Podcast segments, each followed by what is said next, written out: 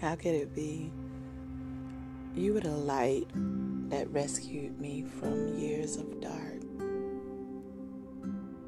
And then you became the dark that dimmed the light.